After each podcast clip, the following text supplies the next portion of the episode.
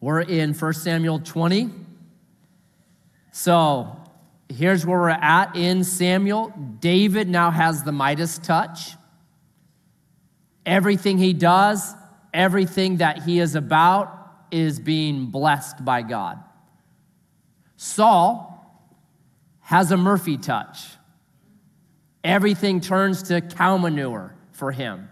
They're going in opposite directions. One's rising up, being brought up by God, the other one has been rejected and is falling, and you're starting to see his life come undone. And you see that more and more, he's getting more and more crazy and insane, right? So we've already saw that David is playing music for Saul, playing his harp, trying to soothe the evil that's gestating inside of him. And then all of a sudden, Saul picks up a spear and throws it at David and tries to pin him to the wall. I'm sure David said, Hey, next time, if you don't like the song, just say something. Right? I'll change, no problem. so he has to run, he's hiding, and he goes and he hides in this town we saw last week called Naioth. And God protects him there. How does God protect him there? Is it lightning bolts? Is it a plague? No. It's as Saul is sending his assassins down to take out David. They get to Naioth, and the moment they get there, God's Spirit falls on them and he turns them into prophets. And so then Saul sends more assassins, and the moment they get to Naioth, God's Spirit falls on them and turns them into prophets. And Saul sends more assassins, and God's Spirit falls on them and turns them into prophets. And finally, like any leader would say, if you want a job done, you got to do it. Saul heads down there, and God's Spirit hits him, and he begins to prophesy. And for some reason, he takes off all of his clothes and lays on the ground all night. How cool is that? Right? Like, God isn't killing them for doing that, God is changing them into something else. How brilliant is that? I love that. And these times that we're in right now for David, I call them the in between times and their preparation. He's been called, chapter 16. He's been told, You're king. But the coronation is not going to come until 2 Samuel. So it's the in between time and it's preparation for him. And preparation in between times are so important. I remember a bunch of years ago when Edgewater had a softball team. Me and a buddy were, uh, before a game, we're just goofing around and we're, you know, dropping balls and not throwing well and just, we're just playing around. And this guy walks by and he said, What are you guys doing? And I said, Oh, we're just practicing for our game. And he said, You're going to play just like you practice. And then walks off. I was like, Ooh, Coach Yoda. Ooh, okay, buddy. Maybe that's why I'm doing so terrible. Hmm. Right? It's practice right now, David, but it's how you're actually going to play. I sat with a guy that was trying to figure out life, and I said, You know what life is like? January 1st, you're given 365 bricks. And each day you are setting a brick. Doesn't seem like much, but you're setting a brick. And the next day you're setting the next brick. And if you set your bricks well, for the whole year.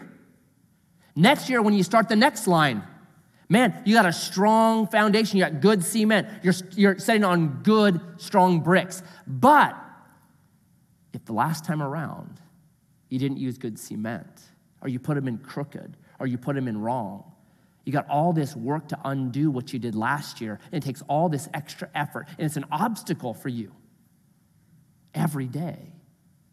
Put your brick in well.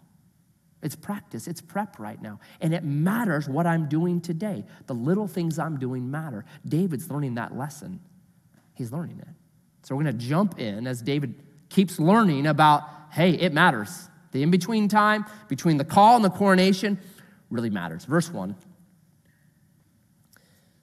Then David fled from Naioth in Ramah and came and said before Jonathan, this is Saul's son Jonathan, What have I done? What is my guilt? And what is my sin before your father that he seeks my life? And he said to him, Far from it, you shall not die. Behold, my father does nothing, either great or small, without disclosing it to me. And why should my father hide this thing from me? It is not so. But David vowed again, saying, Your father knows well that I have found favor in your eyes. And he thinks, Do not let Jonathan know this, lest he be grieved. But truly, as Yahweh lives, and as your soul lives, there is but a step between me and death.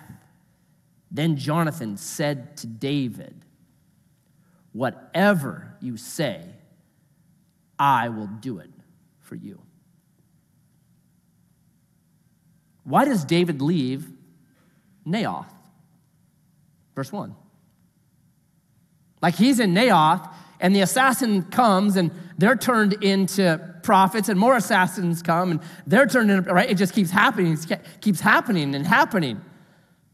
Saul comes, he's turned into a prophet, right? Like, wow, why would he leave that great place of protection? Because he wants to reconcile. I love that about David. He could have stayed where it was cozy and easy. He could have stayed where it was safe, but he said, No. No, I'm going to risk everything because I want reconciliation. It's Romans 12 18. With all that lies within you, as much as is possible, be at peace with all people. It's Hebrews chapter 12, 14 and 15. Hey, believer, pursue after peace, lest there be a root of bitterness that grows in your heart and defiles you. He wanted reconciliation. Now, knowing David's character, I think he'd already forgiven Saul. Hey, I forgave him. I'm just, water under the bridge, I'm going. But there is a big difference between forgiveness and reconciliation. Forgiveness is personal, it's just something I decide inside me. That I'm not gonna play the tape anymore. I'm not gonna try to get that guy in my head anymore. I'm not letting him have free rent in my head anymore. I'm forgiving him. I'm just, I'm done with it, right? That's forgiveness. It's for you. They may not even know you forgive them. Doesn't matter. Forgiveness is for me. Reconciliation, though, takes two. It's interpersonal. And it's not so much for the self, reconciliation is for community. Do you know that? Because of Saul and David's problem, it's affecting a whole community. It's affecting the city of Naioth. It's affecting all these assassins coming down. It's affecting Michal, his wife, Saul's daughter. It's affecting Jonathan, his friend, Saul's son, right? Reconciliation is not just for you anymore, reconciliation is for community. Like, ah, oh, I don't want any more people sucked into this problem. So David leaves comfort to say, I want to try my best to reconcile with a man that wants to kill me. And so he tells Jonathan this hey, your dad wants to kill me. And Jonathan's like, no, no, come on. He's not doing that. Now, part of it could be Jonathan just thinks David's emotional. And I think David is a very emotional guy. We'll see more and more as we learn of him. He's a very emotional guy. You read the Psalms, like the Psalms, David is almost manic in the Psalms. He'll start out a psalm like, ah, everything's against me, God hates me, things are terrible. And then the end of that same psalm, like three chapter three verses later, is, oh, don't worry, be happy. You're like, what in the world?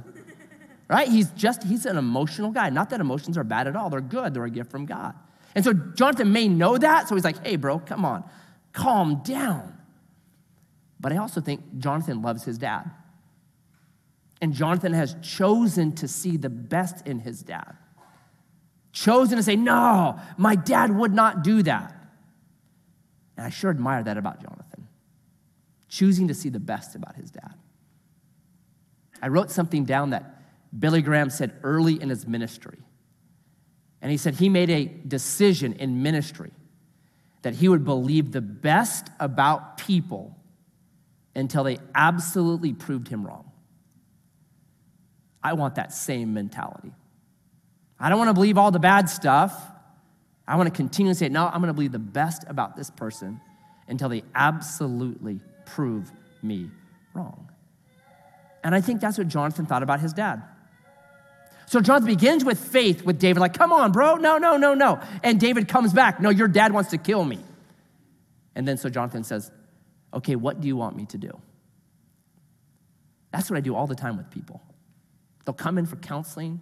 I'll give them for faith in the beginning. Okay, hey, man, let's get Lord, faith. And then if it's ah, I say, okay, what would you want me to do? Real practical. So David now says, here's what I want you to do. It's, I call this the test. Verse 5. So David said to Jonathan, Behold, tomorrow is the new moon, and I should not fail to sit at table with the king. But let me go that I may hide myself in the field till the third day at evening. If your father misses me at all, then say, David earnestly asked leave of me to run to Bethlehem, his city, for there is a yearly sacrifice there for all the clan. If he says, Good, it will be well with your servant. But if he is angry, then know that harm is determined by him. Therefore, dear, deal kindly with your servant for you have brought your servant into a covenant of Yahweh with you. But if there is guilt in me, kill me yourself, for why should you bring me to your father?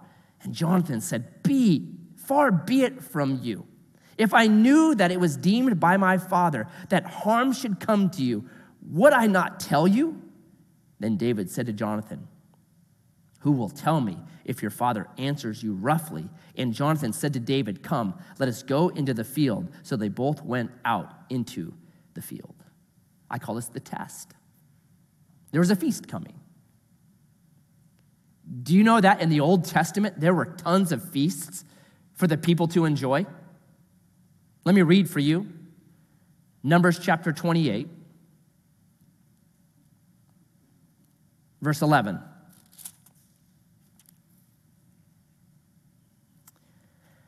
At the beginning of your months, you shall offer a burnt sacrifice to Yahweh two bulls from the herd, one ram, seven male lambs, a year old without blemish, three tenths of an ephah of fine flour for a grain offering, mixed with oil for each bull, and two tenths of fine flour for a grain offering, mixed with oil for one ram, and a tenth of fine flour mixed with oil as a grain offering for every lamb for a burnt offering with a pleasing aroma, a food offering to Yahweh. Their drink offering shall be half a hin of wine for a bull, a third of a hin for a ram, and a quarter of a hin for a lamb. This is the burnt offering of each month throughout the months of the year. Also, one male goat for a sin offering to Yahweh. It shall be offered beside the regular burnt offering and its drink offering. First day of every month God said, have a party. Isn't that cool? Three times a year, God says to the people, and you're not just gonna do this in your own town. Three times a year, you get your family together, dad, you pack up, and you head down to Jerusalem with the entire nation, and you're there for a week just enjoying yourself. It's in the law, it is a command of God. It's like God saying, You go party, or I'm gonna kill you, right? That's how serious he is. Why? Because God is the author of joy. Satan wants to constantly steal that and make it seem like God is a cosmic killjoy. But if you carefully read scripture, God is the author of joy. Hey, every new, every month, on the first of the month, have a big party, invite everybody over, enjoy some good food. There's wine involved. I'm not a drinker, but okay, there's wine involved, right? It's incredible. God is the author of joy. And then David says this when you're at this feast that I'm supposed to be at, this big party, Jonathan, tell a lie for me. Jonathan is one of the most noble characters in the entire Bible. And now his best friend, David, is saying, Hey, Lie for me. This is one of those little moments you're reading David's story and you realize, yeah, he's not ready to be king yet. There's still preparation for David for him to get mature enough to be king. And it's finally in 1 Samuel chapter 30 where some really hard things happen to David. His entire crew turns on him, and David finally, it says, encourages himself in the Lord. Okay, you got it now. Now you're ready. Right now, he's not. Hey, would you lie for me? Please. When you lie, what it means is you really don't trust God. David, you're not really trusting God. He just protected you in Naioth. Every person came down there just, you know, ends up being a prophet. They can't get at you. Their hearts are changed in some kind of a way. Saul comes down, he naked all like his yard is full of naked people that are prophets. Like, come on, I got you, bro. But now he's lost his trust, his trust in God. And he asked his good friend to lie to him for him. Warren Wiersbe, one of the greats of the past generation, great Bible teacher. He said this quote, it's one of those quotes that I've written down. If God puts something in my hand without first doing something in my heart, my character will lag behind my achievements, and that is the surest way to ruin. Sometimes God has to wait so that our character catches up with our coronation. That's where David's at right now. And you look at the greats in the Bible, all of them had a waiting period. Moses thought he was ready at 38. God had to put him in the desert for 40 years until his heart caught up. Joseph thought he was ready when he was telling his parents the dreams. He had to be a slave and in prison for 20 years before his heart caught up. David, he's got 15 years before his heart catches up. You can go throughout Scripture. There's almost always the apostle paul had to go to the deserts of arabia in order to get caught up. Right? It's not a bad thing. If you feel like man god's got a call on my life what's, what's, what's the holdup where's the coronation when's it my time to jump in well start passing the tests right i have never ever ever regretted doing what is right not one time. I've never regretted what, doing what's right. But man, I have a journal full of that was stupid. You start passing the tests, you start doing what's right. You're not asking people to lie for you. No. And David's a bit unsure about Jonathan, even, right? You, look at verse 8. But if there is guilt in me, kill me yourself. For why should you bring me to your father? Jonathan, what are you here for? Are you still on your dad's team or are you on my team? He's questioning the relationship. Aren't relationships with people so hard? There's always like questions, aren't there? I always kind of wonder, like, where are we at? I read this fascinating study on junior high boys. And junior high boys, if you've been around them, They're always insulting each other. Have you noticed that? Like the way that they greet each other is usually an, an insult. Hey, what's up, jerk? Oh, not much, moron, right? That's like, that's the way they talk to each other. And it's, it's just the way junior boy, that's how they relate. And so this psychologist wanted to figure out like what in the world is going on with that. Here's what they found out. When junior high boys, when they do that to each other, insult each other, they're testing how strong the relationship is. Because if the relationship is strong, you can greet your buddy by like punching him and saying, hey, moron. And he's like, hey, what's up, jerk? But if your buddy has a little ought in his heart toward you, and you say the same thing, hey, what's up, moron? And he's like, dude, shut up, man. And you know, right then, oh, it's a way that they're constantly testing is our relationship strong? And they do it by insult Like, that fascinated me. Like, junior high kids have culture? Like, what in the world? I thought they were just savages, man. They seem like savages to me. and it doesn't stop, right? Relationships are tough. I sent this to staff a while back. Maybe if I can find it. Oh, man, this was the best thing in the world Well, I'll have to do it from memory. So I sent this to staff, and it was, it's, it's, here's the gist of it it's men insult each other, but they don't mean it. Women compliment each other, but they don't mean it. So, women, oh, that dress looks so good on you, but they don't mean it. Men, you're an idiot, but they don't mean it. How interesting is that? I think it's really true. Like relationships are tough. And David right now is unsure of his relationship with his best friend. Like, are you here as an agent to help me, or are you here as an agent to betray me? So, what is it? So, here is the definitive move of friendship. And Jonathan said to David, Yahweh, God of Israel, be witness. When I have sounded out my father about this time tomorrow, or the third day, behold, if it is well, if he is well disposed toward David, then shall I not send and disclose it to you? But should it please my father to do you harm, Yahweh do to Jonathan and more also, if I do not disclose it to you and send you away that you may go in safety. May Yahweh be with you as he has been with my father.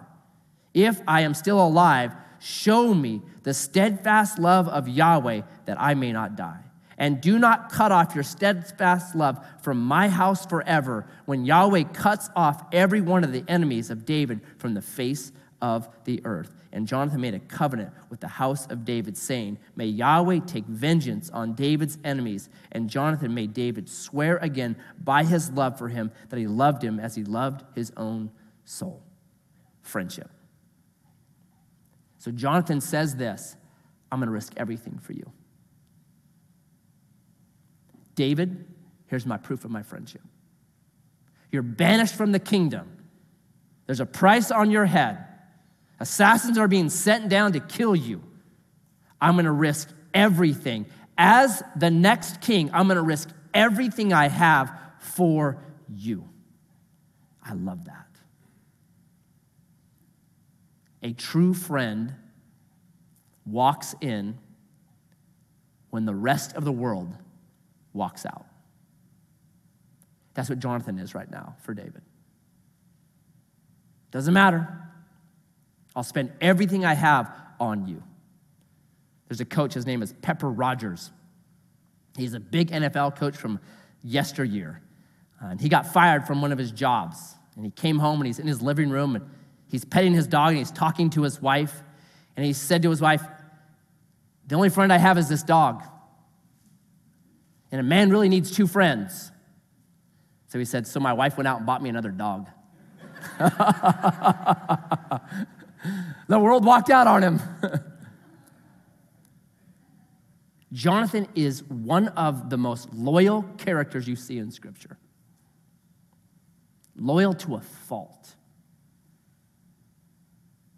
Are we a loyal people anymore? Is loyalty part of like the culture of America where we say, here's some of the real fundamentals that define what it means to be American? Is one of them loyalty? Doesn't seem like it anymore. We unfriend people, we fire people, we get upset, we discard them, we change churches, we change jobs, we change everything, right? We change our favorite team. Like now, everybody's favorite team is the LA Rams. I'm like, what? Come on, man. No, man, I've always loved the Rams. We got that Tampa Bay Bucks shirt in your back pocket still, man. What are you talking about? Like, be loyal. Tell people, stick with your loser team. I've been doing it for 35 years. Come on. That's godly. I'll tell you what. That is godly. I'll be dead before they win, all right? And I'm fine with that. Loyalty. Sadly, children learn more loyalty from their dogs than they do from their dads nowadays. Let's be a loyal people. Stick with them. When the world walks out, you walk back in. Maybe you know someone right now that's going through difficulty. The world's walked out on them. They've blown it, maybe. They've made mistakes. Maybe they've done stupid things. You be the friend. You walk in. Isn't that what Jesus has done for each one of us? He's the friend, right? So they set up this thing. Okay, what's the signal?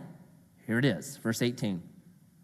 Then Jonathan said to him, Tomorrow is the new moon, and you'll be missed because your seat will be empty. On the third day, go down quickly to the place where you hid yourself when the matter was in hand, and remain beside the stone heap. And I will shoot three arrows to the side of it, as, I, as though I shot it at mark. And behold, I will send the boy, saying, Go find the arrows. If I say to the boy, Look, the arrows are on this side of you, take them. Then you will know to come, for Yahweh lives. It is safe for you, and there is no danger. But if I say to the youth, Look, the arrows are beyond you, then go, for Yahweh has sent you away.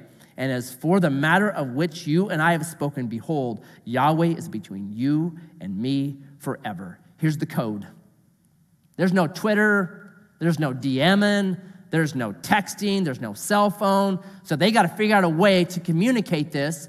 And Jonathan realizes someone might follow me, a spy might follow me out here because this could go down bad. So they have this code where he's like, hey, if I shoot an arrow and I say to the boy, hey, it's close, it's on this side of you, David, then you know you can come out it safe. But if I shoot an arrow and I say to the boy, hey, it's beyond you, it's long, start running because things are bad. So it's all set up. Here's what happens. So David, verse 24, hid himself in the field. And when the new moon came, the king sat down to eat food. And the king sat on his seat, as at other times, on the seat by the wall. Jonathan sat opposite, and Abner sat by Saul's side. But David's place was empty. Yet Saul did not say anything that day, for he thought, Something has happened to him. He is not clean, surely. He is not clean. On festival days, you had to be clean. Mm, then there's all kinds of laws about what it meant to be clean. But the following day, it's not a festival day. So it didn't matter if you're clean or not, unclean. So he's like, okay.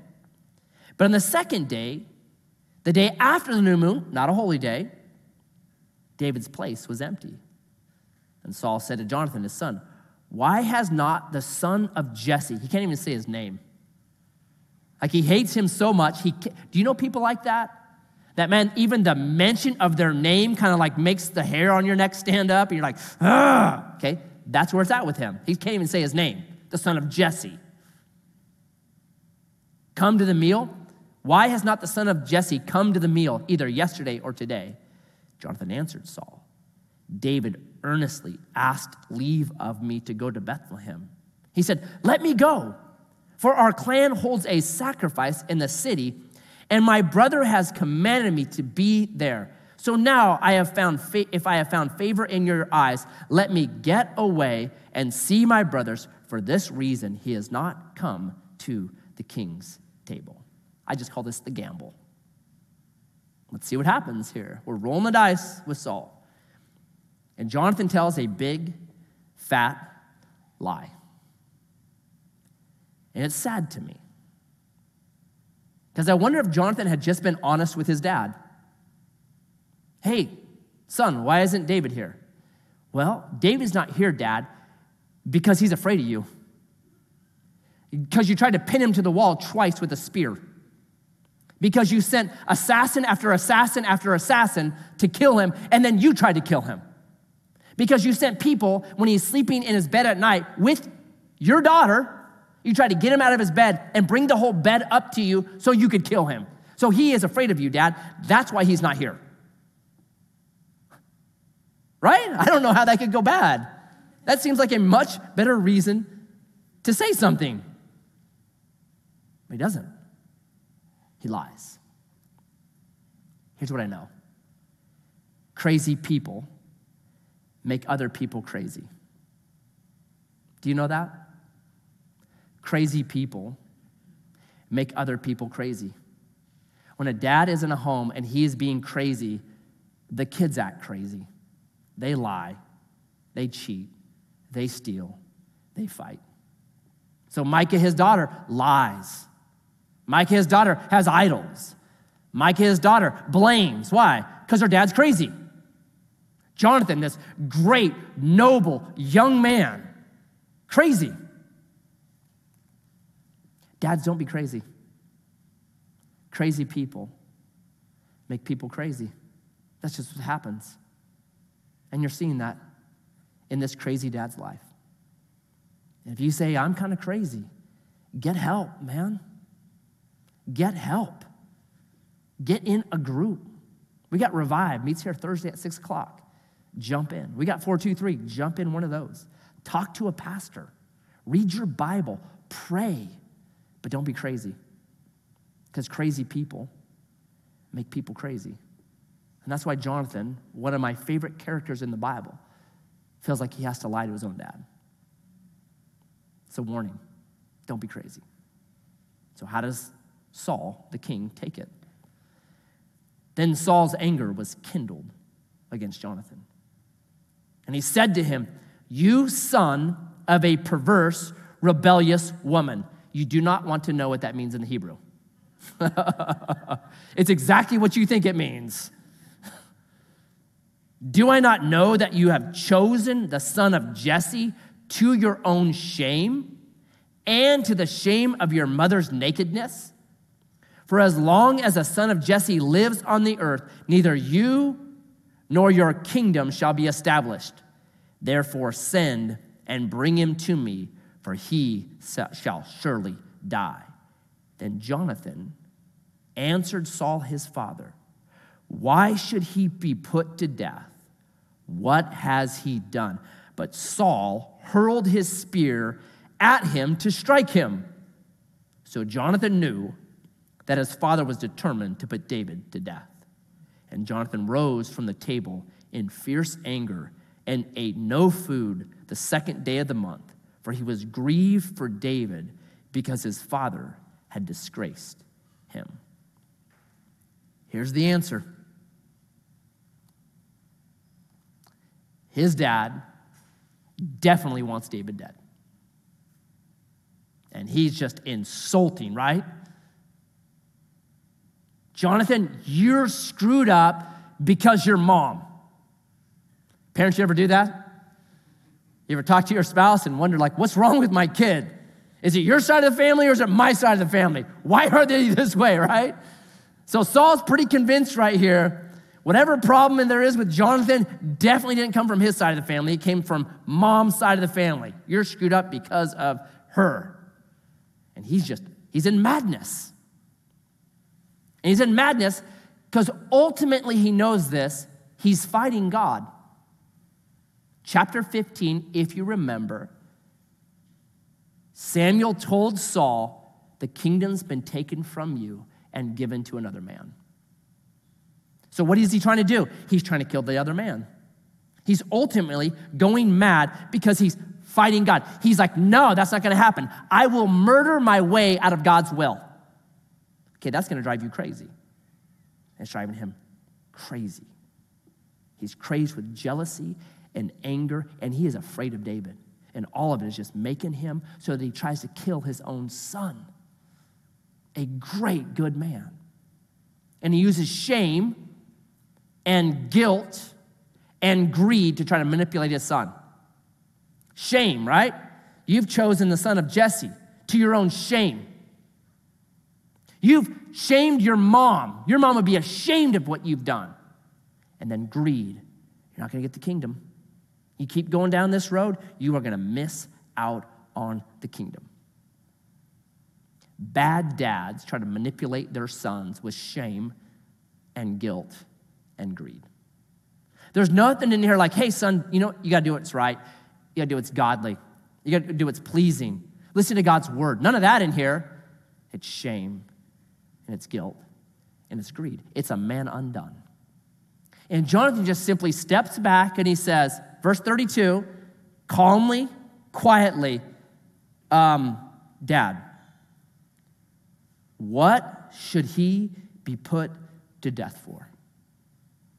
You're God's agent right now, upholding God's law. What law has David broke that he deserves capital punishment? And how does his dad respond? Picks up a spear and throws it at him. And I'm sure Jonathan got the point. Gotcha. I love that. Just simply, hey, what law here? You think your house is dysfunctional? This is a dysfunctional house right here. Major. And I'll tell you, there's sin, the more I know people, the more I know this. There is sin in every single tent. Just certain places are better at keeping the flaps shut. There's dysfunction. We'll see, even in David's house, there's going to be dysfunction in his home. And you may say, I kind of feel like Saul, to be honest. I kind of feel like sometimes I'm just going mad, fighting God's will. I'm losing it. What do I do? The Bible says this How shall a young man, I'll say, how shall any man cleanse his ways? Psalm 119.1. By taking heed to God's word. Start reading God's word. I don't remember any of it. Yeah, it doesn't matter. It still cleans you up. I don't remember what I ate yesterday but it did something to me. Right? That, that's what God's word is. It just starts to clean you up. Right? You memorize Philippians 4 8. Think on these things true, pure, noble, just, excellent, commendable, praiseworthy. I gave you an acronym for it. Thagesicelp. It's easy. That's what you do. You cleanse. I don't want to think about that. That is not excellent. That is not praiseworthy. I'm not going to let that sink into my head. Number two, just sing praise songs. What was David doing to calm the evil spirit in Saul? Praise music. You read Second Chronicles chapter 20. Jehoshaphat is told, hey, you got this massive army, it's gonna kill you, It's gonna take you out. And, and Jehoshaphat's like, God, what do I do? And what does God say? Send out the praise band. He's like, What? Yep, send them out. He's like, Okay, Mark's got set. Head on out with your guitar. Good luck with that. And what happens? The enemy goes crazy and tears itself apart. Man, you just start singing spiritual songs. The New Testament actually commands that of us. Read Ephesians, read Colossians. Use praise. And then listen to your Jonathans. Every one of us has somebody sane around us that's like, time out. Why are we trying to kill him again? Time out. Listen to those people. All right, you're right. I'm nuts. You're right. Listen to your Jonathans. Okay, so how does this end? Verse 35. In the morning, Jonathan went out into the field to the appointment with David, and with him a little boy. And he said to his boy, Run and find the arrows that I shoot. As the boy ran, he shot an arrow beyond him. And When the boy came to the place of the arrow that Jonathan had shot, Jonathan called out to the boy and said, Is not the arrow beyond you? And Jonathan called after the boy, Hurry up, be quick, do not stay. So Jonathan's boy gathered up the arrows and came to his master. But the boy knew nothing, only Jonathan and David knew the matter. And Jonathan gave his weapons to the boy and said to him, Go and carry them to the city. And as soon as the boy had gone, David rose from beside the stone heap and fell on his face to the ground and bowed three times, and they kissed one another and wept with one another, David weeping the most. Then Jonathan said to David, Go in peace, because we have sworn both of us in the name of Yahweh, saying, Yahweh shall be between you and me, and between my offspring and your offspring forever. And he rose and departed, and Jonathan went into the city. You have the pledge. Jonathan does his arrow things, tells the boy it's beyond you. The boy comes back, and then notice this the boy knows nothing, he's protected. And then Jonathan hands all of his weapons to the boy and says, Take him into the city. Now, why did he do that? He was showing something to David, right? He's not sitting there with his weapons going, Yeah, come on out, David. Where David's like, Bro, whose side are you on? What happened when you went to the castle? What happened when you went to the king? Did he turn you? Did, he get, did you get flipped on me? He makes sure, gives the weapons to the boy. I'm unarmed. How kind of Jonathan is that? How considerate of Jonathan to make sure David feels absolutely comfortable coming out. You know what that's called? It's called empathy. I'm going to leave all the stress that you might have, all the worry, all the questions you have. Here, the weapons are gone. I love that. Do you know that humans are naturally supposed to be empathetic creatures? You know there's proof for that? When someone yawns, what do you do? You know what that is? Hey, I hear you. I'm tired too, man. It's, it's subconscious. Do you know the only people that don't yawn when other people yawn? Psychopaths. Sauls with spears. That's who. You run away from them. Get away. He's a psychopath. We're supposed to be a people full of empathy, doing everything that we can to alleviate other people's worry and stress. That's what Jonathan does. And so they make this pledge and they kiss and they cry. And modern readers read this, and all of them, like any progressive person, is like, they were homosexuals. Now you read them like, they were gay, yep. You know why we think that way? Because we are so sexualized a culture. That's why. So now we read everything through a 21st century American culture that is everything's about sex, right? We know it. It's in everything, right? You go get a hunting magazine and you'll be like be reading it. It'll be like, hey, how to get your woman in the in the blind with you, how to bag a winner. You're like, what in the world? I just want to know how to hunt a deer. It's everywhere. So then, then we read into ancient books the same kind of thing. It's nonsense. It's stupid. These are two men that had an incredible friendship. And it's beautiful and it's right and it's godly. And it's something that every single man wants a deep relationship with other men. It's what we are created for. Right? The two commands of God love God with all your heart, mind, and soul, and love each other. Love your neighbor as yourself. It's what we actually want. So they make this pledge we'll take care of each other's families. No matter what happens to us, we will care for one another's family. And out of this comes the story of Mephibosheth. Perhaps you know it. His name literally means either bad breath or weak breath, either one and he's a cripple. And David goes and finds him, and he becomes someone that sits at the king's table for his entire life because David keeps his word.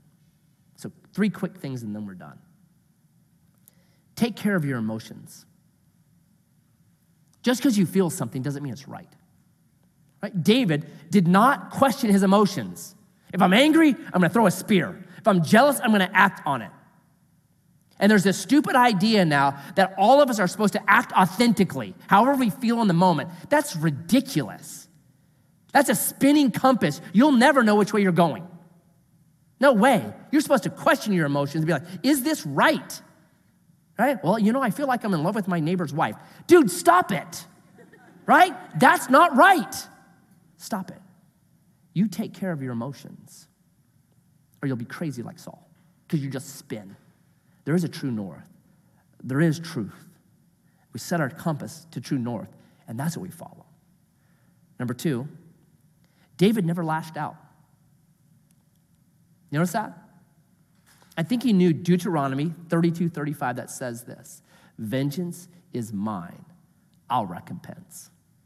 So he just trusted God. Okay, God, I'll try to reconcile the best that I can. If I can't, all right, I'm out. I trust you. I trust you, God, that you'll repay it. You're either going to go throughout your whole life trying to put out all these fires of people saying stuff about you, or here's the other way. I say this to people all the time that have these problems. I say, you know what? Just outlive them. And you can literally outlive them. Like Linus Pauling is my favorite example of this. He's the guy that said, you should be taking 10,000 milligrams of vitamin C every single day. He said this in the 1950s. Everyone laughed at him. And then they had an interview when he was 96. And they asked him, Where are all your critics? He said, They're all dead. he outlived his critics, right? But I mean, broader than that, I mean, just outlive them. Live a bigger life than them. Just show them, hey, I'm not worried about that. You can be all caught up in that and weirded out about that. I'm gonna enjoy my life. I'm gonna enjoy my kids. I'm gonna enjoy the house I've been given. I'm just gonna outlive you. That's what David's gonna do. Fine. I'm to outlive you. Literally and figuratively, I'm to outlive you. And then, thirdly, do we throw spears or play harps? if you evaluate yourself, are you a spear thrower or a harp player? Are you always pointing out the bad in other people and just throwing stuff at them? Or are we an encourager? Someone that plays music, someone that blesses people, someone that calms people down. Are we harp players or spear throwers? Jesus, may we be being reformed by you even this evening, learning from two giants of the faith, David and Jonathan, about ways that please you and lead to a shalom in life, friendships, trust, keeping our word, checking our emotions, being careful not to hurl things at people all the time, rather, playing sweet, beautiful music in your ears. So may we go from here this night with hearts that are encouraged by Scripture. And may we go from this place tonight filled with the power of your Spirit to actually live the way that we want to live. So fill us and send us out as missionaries into Grants Pass today. And I ask this in your name. Amen. Amen.